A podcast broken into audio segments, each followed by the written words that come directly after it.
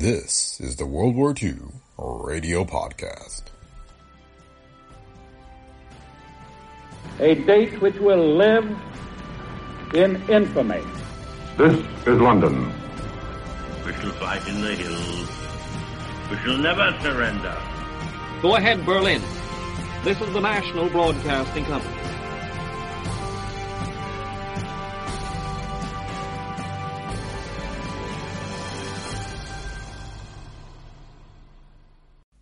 Welcome to the World War II Radio Podcast. Today we have an episode of NBC's Kaltenborn Edits the News, our first of two episodes this week. H.V. Kaltenborn was a newspaper reporter and radio commentator for CBS and NBC from the 1920s and 1950s. And Edward R. Murrow called him the Dean of Radio Commentators. He also portrayed himself in three movies, including Mr. Smith Goes to Washington with Jimmy Stewart. In today's episode, Kaltenborn reports on the sinking of the German battleship Bismarck during a battle in the Atlantic on May 26th and 27th. He also discusses the coming fireside chat from President Franklin Roosevelt. That speech will be tomorrow's episode of the podcast. The World War II Radio Podcast is a Brick Pickle Media production. If you like the show, please leave feedback on Apple Podcasts, Spotify, or wherever you listen. You can also support the show by clicking on the link in the show notes and offering your financial donations. Your donations help us to continue to produce the podcast. And thanks to those of you who have already donated. So thanks for listening and enjoy today's episode. At Evernorth Health Services, we believe costs shouldn't get in the way of life-changing care, and we're doing everything in our power to make it possible. Behavioral health solutions that also keep your projections at their best? It's possible. Pharmacy benefits that benefit your bottom line? It's possible. Complex specialty care that cares about your ROI? It's possible. Because we're already doing it. All while saving businesses billions. That's Wonder made possible. Learn more at evernorth.com slash wonder. Be sure with Pure. The Pure Oil Company presents H.V. Kaltenborn. Regardless of what you buy, you, like everyone else, appreciate more for your money. An extra, a plus value, something over and above what you actually pay for. And believe me, you get it when you use Pure Oil's famous solvanized gasoline, Pure Pep and Woco-Pep. The explanation is simple. Here it is in a nutshell. First, solvanized Pure Pep and solvanized Woco-Pep are top quality gasolines. Then, to every gallon, we add Pure Oil's exclusive chemical combination that combats excess carbon in your motor. It actually cleans as it burns.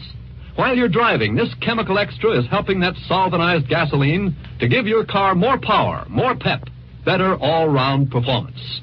For these extra benefits, you pay no more. Solvanized Pure Pep and Solvanized Woco-Pep sell at the price of regular. Doesn't it all add up to a good common sense buy? Try it. Drive in tonight or first thing tomorrow at the big blue and white Pure Oil sign. Remember, it costs no more to be sure with Pure. Now, here's H.V. Kaltenborn. Good evening, everybody. The important thing to remember in connection with the sinking of the German battleship Bismarck is that she was discovered, pursued, located, and crippled by aircraft. Chief credit for finding the Bismarck is given to an American built PBY 5 flying boat. These planes have a cruising range of 5,000 miles, and like American bombers, need no convoys or patrols or shipping space to get them across the Atlantic. And today the President asked Congress for another three and a half billions to manufacture more bombers and more flying boats. To build a Bismarck takes over four years and costs something like $80 million. But the time will soon be here when a bomber can be completed in less than four months, and the bomber costs only $100,000. On the same day on which we hear of the sinking of the Bismarck, Britain reveals that the Germans sank four cruisers and two destroyers with their bombing planes in the Battle of Crete. Here, too, superior air power was more important than superior sea power. Surface navies are still important, but sea power, without air power, has lost its historic might and mission. And in a crisis, where speed is essential, bombers must precede battleships. Despite losses, the British Navy is still in action at Crete. It is reinforcing the British and preventing seaborne German forces from reaching Crete. But it does so at great risk. The Germans, with their control of the air, today report hits on several additional British warships. Fierce fighting continues in western Crete, where the Germans continue to have the upper hand. The British may have to give up the western half of the island and concentrate their remaining forces in the eastern half. Vichy today made a new pledge to the United States. A note delivered by the French ambassador pledges France will not surrender her fleet or her colonial empire to the Germans. But suppose the Germans take them as they took the Syrian airdromes. Vichy is not a free agent, and we must remember that in appraising any promises Vichy may make. The dominant topic in Florida and Georgia, where I have just made a brief stay, is the power shortage. Everywhere, there are appeals to the public through poster, press, and radio to conserve power. An unprecedented drought, joined to an unprecedented defense demand, have created a critical situation. In many homes of the Southeast, the need to economize power will bring the first real sacrifice for defense. The private power companies of the Southeast are today eagerly looking towards the completion of new additions to that TVA power whose creation they once condemned as wasteful duplication. Today, every prominent power company of the Southeast is joining with the Tennessee Valley Authority in widespread advertisements urging everyone to economize in the use of electric current. Air conditioning may have to go. Daylight saving may be extended. And the sale and use of power consuming appliances may be curtailed. Some 40 Georgia mayors will meet in Atlanta tomorrow to launch a United Save Kilowatts program.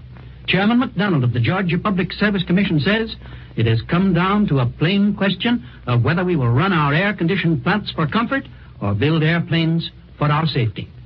In Pensacola yesterday, I visited the most complete naval air training station I have seen so far. The last time I saw Pensacola, it was a sleepy, charming little Gulf town. Its municipal transportation system consisted of one car, one mule, and one Negro driver. When the system met me on the main street, the driver hailed me. This was early in 1899, and I was a soldier in uniform. Sergeant, he called, you all want to ride? Sure, I said, but you're going the wrong way. That's all right, boss, he answered. I'll turn around. He unhitched his mule, hitched it to the other end of the car, and off we went. I thought of that first Pensacola ride yesterday as I enjoyed another in a huge Navy amphibian transport plane which carried me over two training stations, a Navy yard, two coast artillery forts, and some 30 airfields in a 15 minute flight around the shores of Pensacola Bay. Pensacola is an ideal base for naval aviation. It has the bay and the Gulf for seaplanes, 30 strategically located landing and practice fields for land planes, and a deep water harbor big enough to hold the Atlantic fleet. Hundreds of aviation cadets are arriving each month, and at Pensacola, they really learn how to fly. I was particularly impressed with the ground school training, which the boys don't like, but which is just as essential as learning how to fly. They have learned one thing at Pensacola that you can save many a young flyer from failure by teaching his teacher how to teach. Not every good flyer is a good teacher. By teaching teachers and eliminating men unfit for teaching, the Pensacola station has reduced eliminations by one half. While I was waiting yesterday to board a naval plane, an aviation cadet, landing on the field, jammed his brakes too hard and crashed. His plane nosed over on top of him. A siren sounded from the control tower, and in 30 seconds, an ambulance, a control car, and a wrecking car were alongside the plane. Within a minute, the cadet was on his way to the hospital for a checkup. And within three minutes, the wrecked plane was tilted right side to and on its way to the hangar. And all the time, scores of other planes took off and landed in routine fashion. I also visited Fort Barrancas and Fort Pickens and saw the Army teach selectees how to shoot a 12 inch gun. Practically everything in the way of armament at Fort Pickens is out of date, but the Army has widely, wisely decided to put this fort way at the bottom of the priority list. We don't propose to wait until an enemy sails into Pensacola Bay before tackling him. The men I saw training at Fort Pickens will soon man our new defense stations in the Caribbean, and someday they may be sent to islands even further out in the Atlantic. Ambassador Winant is on his way home from London for important consultations. He reaches New York by clipper on Friday. He will bring important information and may carry important decisions back to London. Clipper service across the Atlantic makes possible those complete private man-to-man exchanges which even the transatlantic telephone cannot provide. Tonight, the President will speak to 130 million Americans by radio. No previous president has ever been able to do that at a time when this nation faced the risk of war.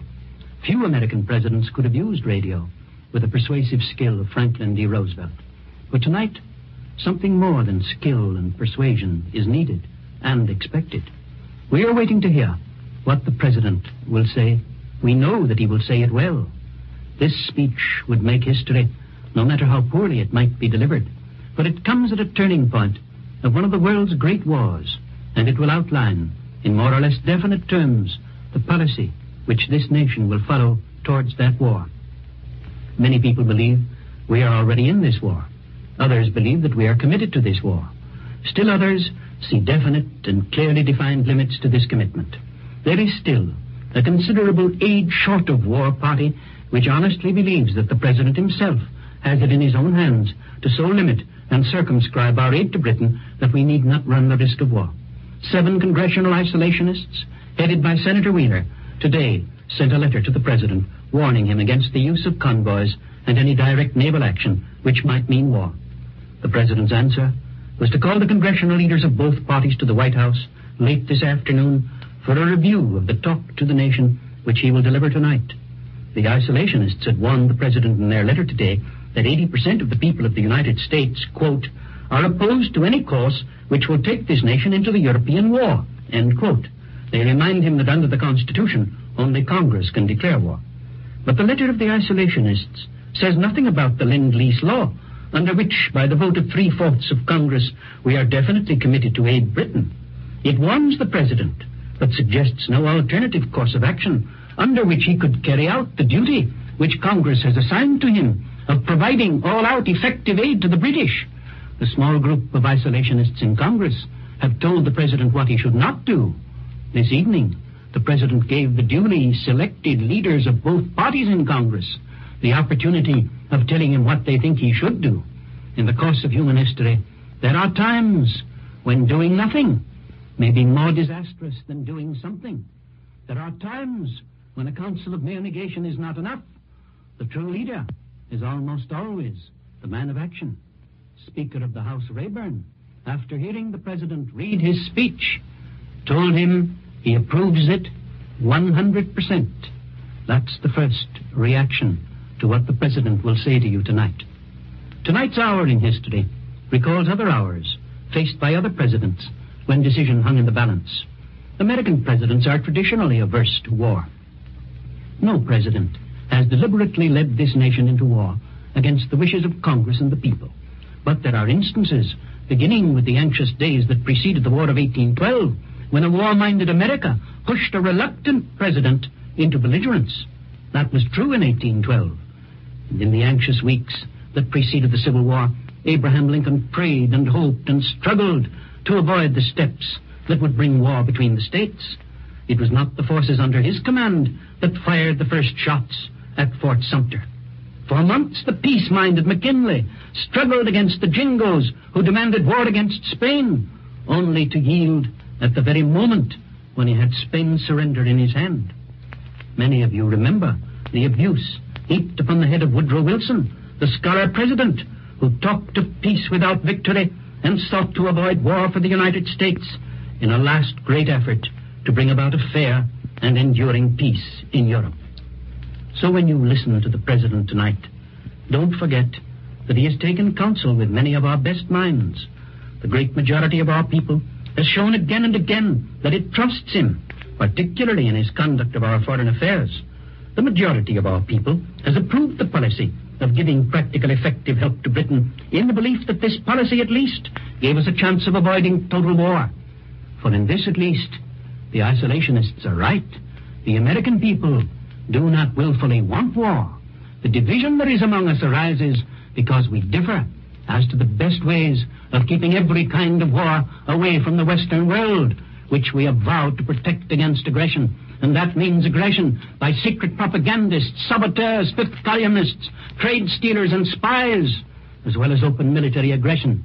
When your enemies are Nazis, you must define what is true peace and what is sneaking war. Feeling in Washington tonight is serious. The mood of the president is serious, as you will realize when he begins to speak. But the man who speaks tonight was chosen as the sovereign voice of the American people. He is your president and mine. Good night.